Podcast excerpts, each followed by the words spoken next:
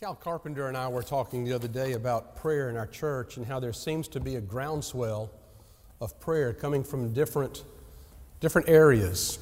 And everybody is, is talking about it, everybody is, is praying more. And, and anything we can do to encourage it, to facilitate it, and to do it, I think is going to be important to the future of our church, particularly in these crossroads that, that we're facing in the months ahead prayer is crucial. Um, and so I got to thinking about the passage in Acts 2 where people got together and prayed and what happened as a result of it. So the message this evening is when people pray, Acts 2 42 through 47. Several things occur directly related to prayer, and I think all of them are informative for us this evening and very important.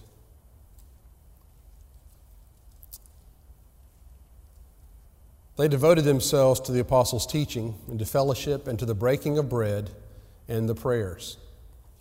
And fear came upon every soul, and many wonders and signs were done through the apostles.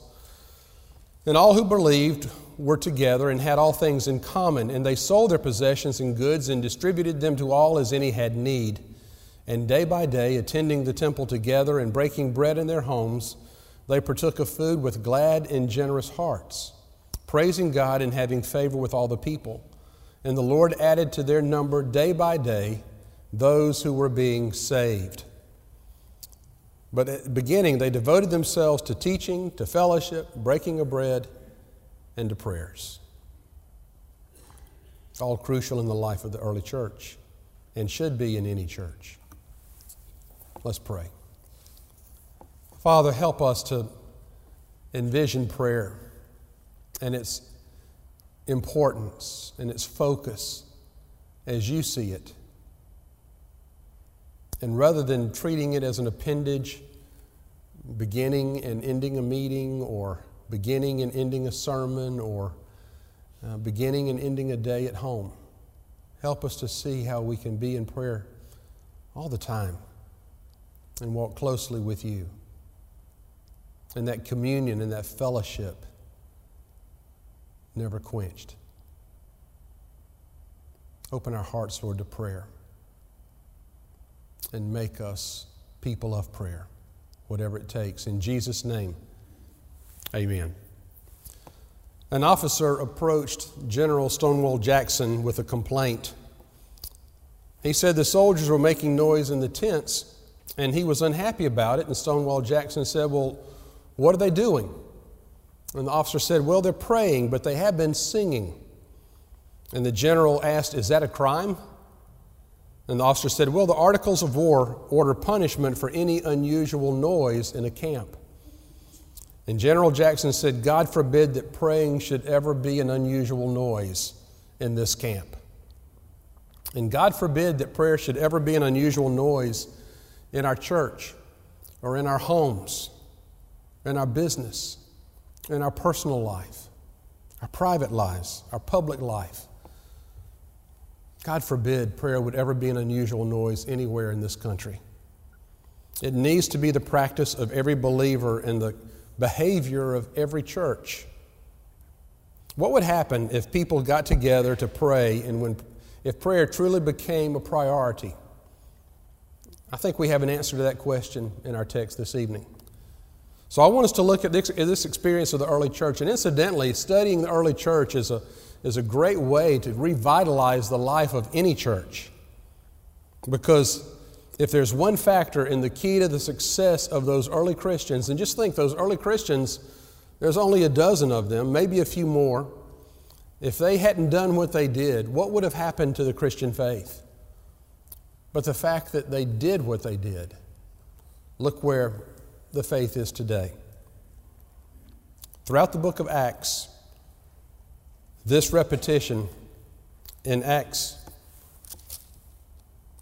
114 all these with one accord devoted themselves to prayer together with the women and Mary the mother of Jesus and with his brothers and here in verse 42 they devoted themselves to the apostles teaching and to fellowship and to the breaking of bread and to prayers what happens when people pray? and not just as an afterthought, but as the focus of, of a gathering of believers. I've got five things, and to help you remember, they all begin with C. And the first thing is consecration. When God's people prayed, the result was consecration in Acts 2, verse 4. They were all filled with the Holy Spirit and began to speak in other tongues as the Spirit gave them utterance. Luke tells us what happens to these early Christians. They were all filled with the Holy Spirit because of their prayers. Now, what does it mean to be filled with the Holy Spirit? Because I hear a lot of churches, a lot of different denominations have different interpretations of the Holy Spirit. The New Testament as a whole has two main things that happen. First of all, when you give your heart to Jesus, you are filled with the Holy Spirit. He comes to indwell in you the moment you give your life to Christ. That's the first thing. And the second thing is, God wants the Holy Spirit to possess you fully and have you entirely. And that's what it means to be filled with the Holy Spirit. It means that we are under His control, under His direction. In that case, we don't have the Holy Spirit, the Holy Spirit has us. And there's a difference. The Bible says these first disciples were filled with the Holy Spirit. They were under the control, the direction, the domination of the Holy Spirit. He had them. They were consecrated. They were sold out and devoted to the work and will of God. How did that happen? How did that come about? How did they come to be filled with the Holy Spirit? By continually devoting themselves to prayer. When God's people pray, our will is brought in line with God's will. Our spirit is more under the control of His Spirit and the result is a closer walk and deeper consecration with God. The second thing that happens is equally important in the early church, and that's the spirit of cooperation. Verse 44 All who believed were together, had all things in common. They were selling their property and possessions, sharing them with anyone as any had need cooperation. Now, we, we agree that fellowship is important in a church, but how do you go about building fellowship? How do you become as one mind with a congregation? Well, recreation helps, but you can play together and still not have fellowship. Working together helps, but you can work and still not have fellowship. Eating together helps, but you can eat together and still not have fellowship. Because to have fellowship with one another means to be of one mind and one heart. And how do you build that kind of fellowship in a church? There's only one answer I know of. To build fellowship in a church is to pray together. If you've ever been in a small prayer group during a worship service, during a deacon's meeting, during a, some committee meeting, and y'all just stop and, and spend some time in prayer, there is a closeness, a unity a, a linkage that forms cooperation because when God's people come together to pray, whether it be in groups of two or 200 or 500 or at church on Sunday or during the week, when God's people come together to pray, they begin to share things and they begin to think together and act together and work together and be together. And it's not that one side wins over the other side because everybody is won over to God's side. For when we pray, we're conformed to the image of God and brought in line with His will. And the result is not only a deeper consecration and walk with God, it's also a deeper sense of cooperation with each other. So there's consecration with Him, there's cooperation with each other, and there's another fun thing that happens it's celebration. In verse 46, Day by day, attending the temple together, breaking bread in their homes, they partook of food how? With glad and generous hearts. They were happy. They had a good time to be together. How do you find happiness? How do you find joy? It comes when you are at peace with God and at peace with each other. And we've already talked about consecration and cooperation. That happens when you pray. There is a celebration, there is a happiness, there is a joy. These early disciples devoted themselves to prayer because of that. They were consecrated and they learned to cooperate with each other, and the result was a celebration of the joy that Jesus brought into their lives.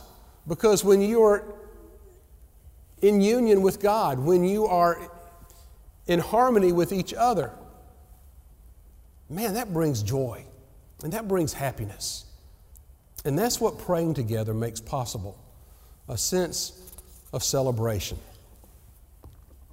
The fourth thing that happens is confidence. Verse 4, I mean, chapter 4, just got to skip over a few verses. Verse 13. Peter and John are testifying before the high priest. And Luke says the rulers, when they saw the boldness of Peter and John and perceived that they were, look, they were uneducated, they were common men, they wondered and they recognized that they had been with Jesus. They saw the confidence of Peter and John. After the coming of the Holy Spirit, the disciples began to spread out. They moved out into the streets of Jerusalem. They began spreading the good news of Christ, and such a tumult was created that they were arrested and brought before the Sanhedrin, the most powerful group of men in the city of Jerusalem. It was the supreme court in their land, and the Sanhedrin ordered the disciples to stop preaching their gospel. And look what Peter said in verse 19. I love this.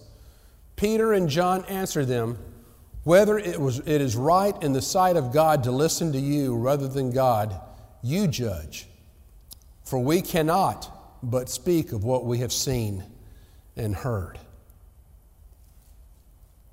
Peter and John said, You know, you can tell us to stop, and whether or not it's right for us to do what we're doing is up to you. But as for us, we can't stop because we have to tell what we have seen and what we have heard. In verse 13, Luke tells us that they were uneducated, untrained men. And all the Sanhedrin were marveling at these, these people that were ignorant and yet going out and preaching the gospel with power and with courage and with confidence. With boldness, they stood before men who were far superior, far more educated, and they did what they did with courage. And what was the basis for this boldness, this confidence? What was the reason for it? It had to be prayer because it said they all, with one mind, were continually devoting themselves to prayer.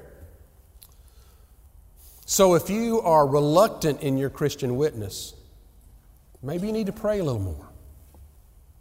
Maybe you need to spend a little more time with God, spend a little more time in His Word. Because when you do that, you can't help but have some boldness and some confidence.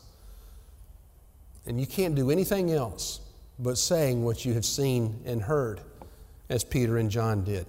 After spending time with the God who created the heavens and the earth, the Sanhedrin to Peter and John were just small potatoes. but they were invigorated from being in the counsel of God and they were not intimidated by the lowly counsel of men. They learned that if you please God, it doesn't matter whom you displease. And if you displease God, it doesn't matter whom you please. There's no more bold, confident, courageous person in all the world than a Christian who has been in fellowship with God through prayer. Because when people pray, one of the results is confidence, like Peter and John had before the Sanhedrin. The final thing you got consecration with God, cooperation with each other, celebration because there's joy when that kind of fellowship occurs. There is confidence when you've been with God and you can go out and speak with boldness what you have seen and heard and testify to that as His witness. The fifth thing is companionship. What happened when God's people prayed? The one ingredient that supported and fed all the others was that companionship, that relationship with Jesus. The last phrase of verse 14.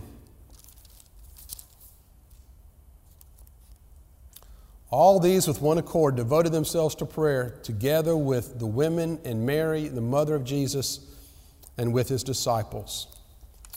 And in verse 4, chapter 4, verse 13, when they saw the boldness of Peter and John and perceived that they were uneducated common men, they wondered, they marveled, but they recognized that they had been with Jesus. That's companionship. When God's people pray, they enjoy the incomparable glory of companionship with the living Lord, and it shows. There is a glow about you when you've been talking to Jesus because He will shine through you in your words, in your actions, in your thoughts. A pastor visited an elderly man in Scotland who was very ill. And he sat down beside the bed and he noticed the other chair drawn up to the other side of the bed. And the minister said, Well, Donald, I see I'm, I'm not your first visitor. And the old man looked surprised and then realized the chair on the other side. And he said, Let me tell you about that chair. Years ago, I had difficulty praying. And then one day, I shared this with my pastor. And he said, Don't worry about having to kneel down to pray. I've heard it said often that God is more interested in the attitude of your heart than He is the position of your body. Don't worry about kneeling to pray. Just sit down and put a chair opposite to you and imagine Jesus is sitting in that chair and talk to him like you're talking to a friend.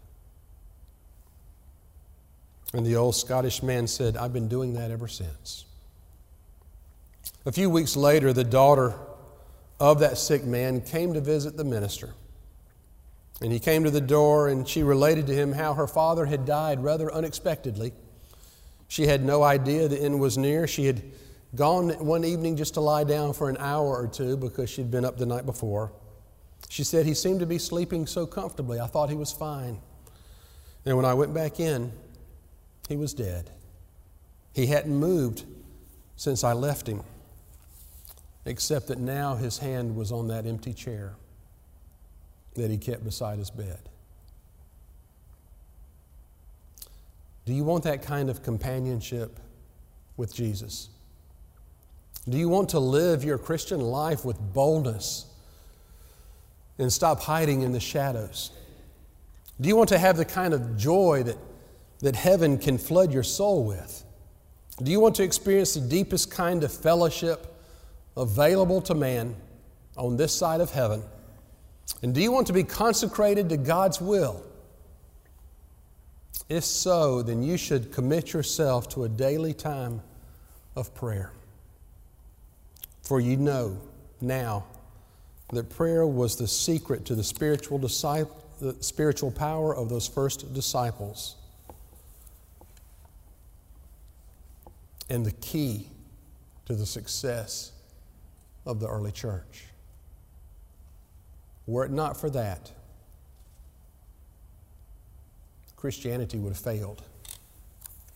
But because of it, there is power available today in the name of Jesus. If you'll just spend time in prayer. Let's do that right now. Bow with me.